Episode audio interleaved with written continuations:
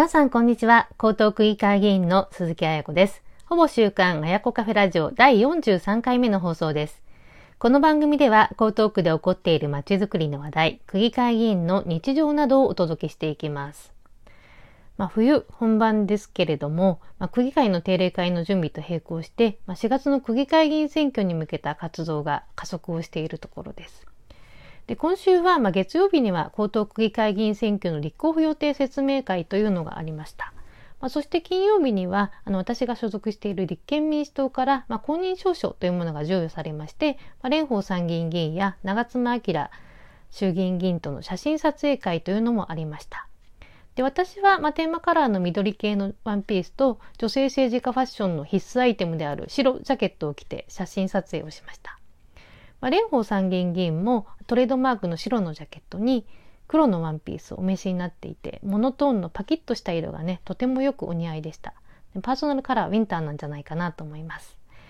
まあ、国会議員とのツーショット写真というのは、まあ、チラシやポスター、まあ、公選はがきなどの選挙ツールで使いますので、写真撮影結構ね、気合を入れていきました。で、今回のほぼ週刊あやこカフェラジオでは選挙の立候補のリアルな話ということで候補者説明会に参加した時のお話ですとか選挙のことで聞かれることの多い小ネタなどをお話をしたいと思います。まずは江東区議選の候補者説明会のお話になります。選挙の立候補者のリアルを知ってもらって、まあ、政治や選挙を身近に感じてほしいという思いもあって私はまインターンの学生を連れて行きました。で候補者説明会にはあの参加した陣営の方々区議選は55人、そして区長選はね、3人の陣営の方がいらっしゃいました。で以前のあやこカフェラジオでは、まあ、区議選が54人で区長選が3人というふうなあの私調べの人数を知らせをしたんですけれども大体想定通りという感じでした。で説明会に参加をしますとまずは江東区議会議員選挙立候補の手引きというのと江東区議会議員選挙公費負担請求の話手引きという冊子が渡されましてあの選挙広報とか選挙はがき選挙カーなどの、まあ、選挙に必要なアイテムに関する資料とか、まあ、各種申請資料山のようにいただきました。でこれについて、まあ、選挙管理委員会とあとはま警察郵便局の方から説明を受けました。でまずその資料が大量なのにあの初めて立候補した時にはすごく驚きました。でインターン生もその立候補にたくさんの書類が必要だよというのを見て驚いていました。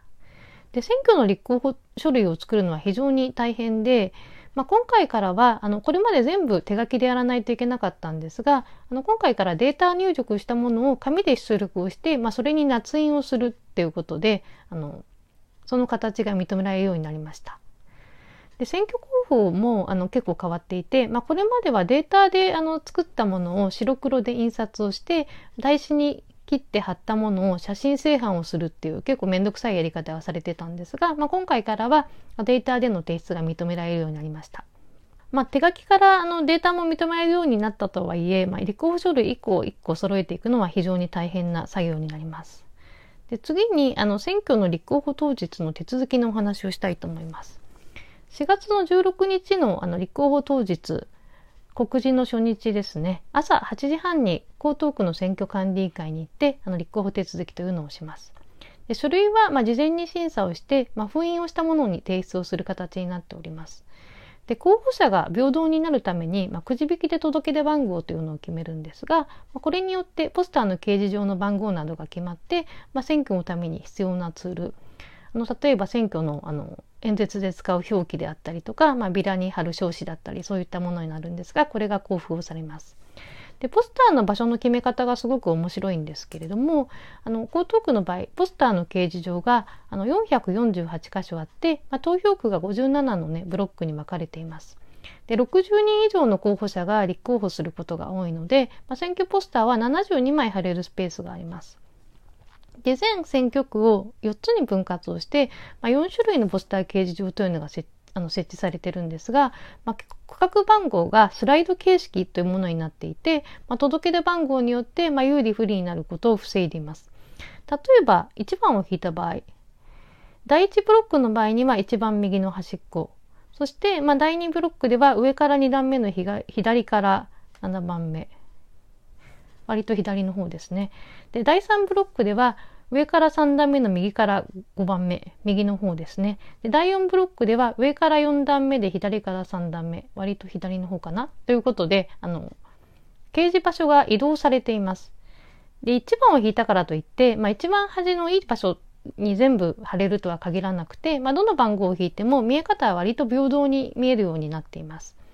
で、これはあの候補者が多い23区など、まあ都市部特有のやり方なんじゃないかなと思います。まあ、とはいえ1番を引くっていうのは非常に幸先がいいなと思っています。まだ引いたことはありません。でも、まあ、実際のあの選挙結果を見ますと、区議選の当選順位と届け出番号を何番引いたかっていうのはね、全然関係ないように思います。で次に、まあ、選挙の立候補にいくらお金がかかるのかということについて。まあ、選挙に立候補するためには、まず供託金というのがありまして、まあ、区議選の場合にはね、30万円になってます。で、これは法あの、選挙で法定得票数を超えると返ってきまして、まあ、ほとんどの場合がお金は返ってきます。で、期間中にかかる費用の上限は、あの、区議会議員選挙が660万円で、区長選挙が1860万円ということになっています。で、そんなにお金かける人がいるの？というふうに、まあ、インターンの学生さんから質問を受けたんですけれども、まあ、選挙のための費用、まあ、立候補準備のお金も一部含むんですけれども、まあ、これが上限までかかることっていうのは、まあ、経験上まずないんじゃないかなと思います。で、お金をかける要素としては、まあ、選挙事務所の設置とか、まあ、運営が一番かかると思います。まあ、家賃とか事務所の看板とか、まあ、家具とか事務用品、水道光熱費、まあ、いろいろね、お金かかります。で、選挙カーでも、あの、まあ、看板とか音響設備など、公費負担を超える部分とか、まあ、選挙のボランティアの方に、まあ、法律の範囲内でお弁当とかお茶菓子を出したりということで、あの、お金がかかる要素があります。で、収支報告が、あの、必要な選挙期間中に必要なお金以外にもね、お金がかかります。例えば選挙前に、その、配布する、まあ、ビラを配ったりとか、まあ、インターネット選挙を活用したりするときにも、あの割と、まあ、広告打ったりするとお金がかかります。でも、まあ、これらを足しても660万円にはならないんじゃないかなと思います。で、選挙にいくらお金をかけるのかっていうのは、まあ、これは本当に人それぞれで、まあ、議員の関係者にお話を聞いたりとか、まあ、アンケートの結果を見たりしましたけれども、まあの市議会議員とか区議会議員の選挙では、まあ、数十万円で済む人もいますし、数百万円かかる人もいます。で、まあ、都市とか地方、新人、若手、ベテラン、あとはその政党にあの支持率が高くて風があるかないかっていうことによってもね、大きく違います。で、選挙に立候補をして、まあ、当選することまでを考えると、その立候補するとき、あの、やっぱり、あの、当落かかると生活もかかりますので、お金がかかるっていうのが、あの、一般の方々が、まあ、新しく立候補しづらい大きな原因になってるんじゃないかなと思います。で、選挙でかかった費用というのは、まあ、選挙が終わった後、だいたい2週間後ぐらいに、あの、収支報告が求められていきます。で、毎回ゴールデンウィーク明けが期限になります。で、まあ、一つ一つ領収書を添付して報告するっていうのは、まあ、大変な作業になりますので、まあ、ゴールデンウィークなかなか休めません。で、まあ、公費が負担になるものについてちょっとお話をしますと、あの、選挙カーの場合には、まあ、公費の対象になるのが、1日1万6100円。で、合計上限額が11万2700円。で、ガソリン代が1日7700円までというふうになっています。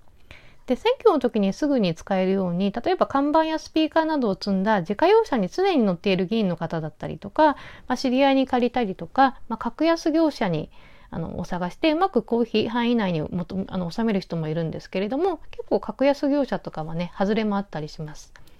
で、私の場合には、まあ、大手、あの、レンタカー会社、結構有名なところの選挙カープランというものがあって、それを借りてるんですけれども、まあ、出費は数十万円単位になりまして、まあ、公費には全然収まらない感じです。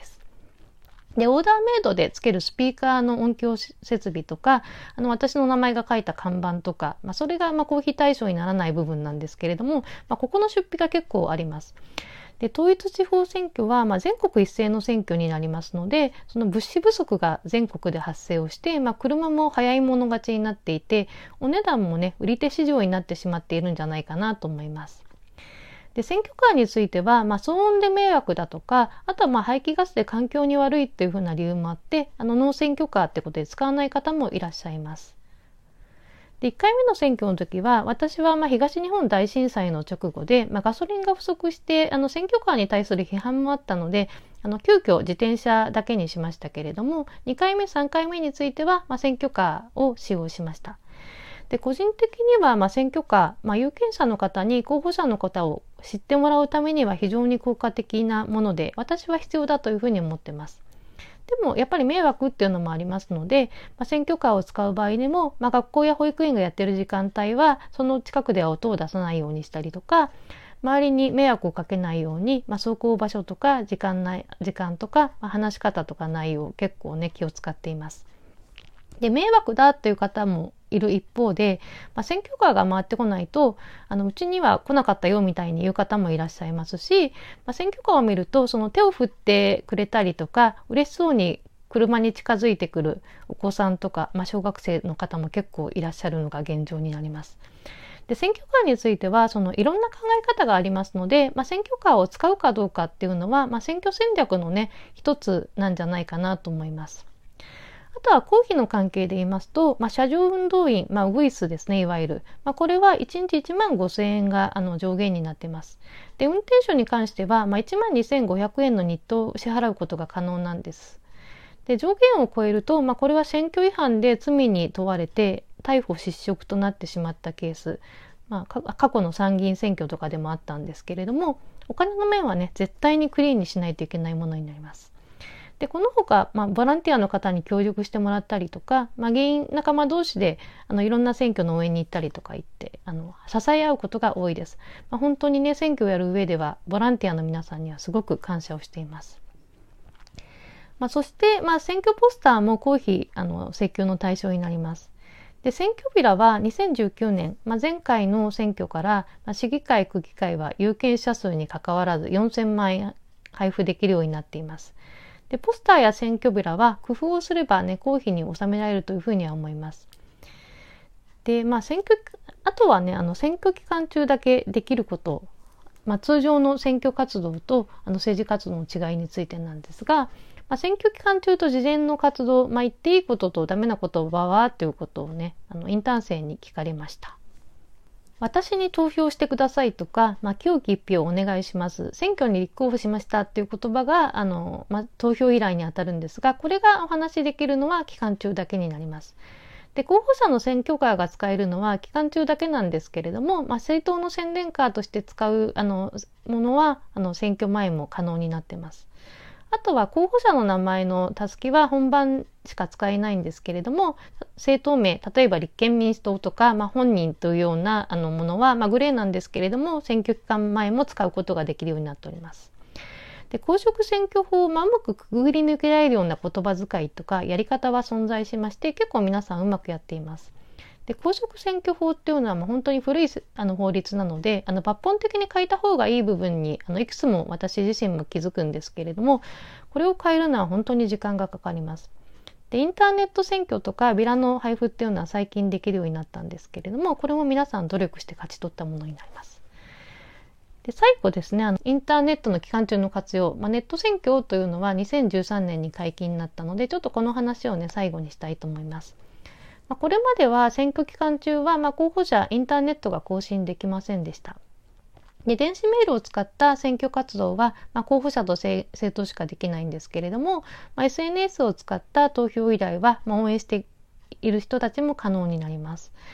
でインターネット選挙導入の目的として、まあ、インターネットによる情報発信、まあ、誰でもできてお金がかからないんですがあの選挙に関わるネット広告とか、まあ、情報発信のコンサル、まあ、ホームページや動画発信にかかる業者などネット関係の有料サービスとか、まあ、業者が増えたことで、まあ、かえって出費が増えているなと思います。でも、まあ、有権者の方々に分かりやすく政策を伝えて、まあ、選挙のための情報発信が気軽ようにできるようになったっていうことは、まあ、大変大きいことだなと思いますし、まあ、インターネットの活用についてはこれからもやっていきたいと思います。で今回のお話は、まあ、選挙の立候補のリアルと、まあ、選挙にまつわる小ネタでした。まあ、少しでも、まあ、これを聞いて、まあ、選挙や政治について身近に感じていただければ嬉しいなと思っております。まあ、区議選に向けて、まあ、そして次のあの区議会の定例会に向けて頑張っていきたいと思います。ほぼ週刊あやこカフェラジオ第41回目の配信いかがでしたでしょうか？聞いていただきましてありがとうございます。気に入った方はぜひ番組登録をお願いいたします。鈴木あやこでした。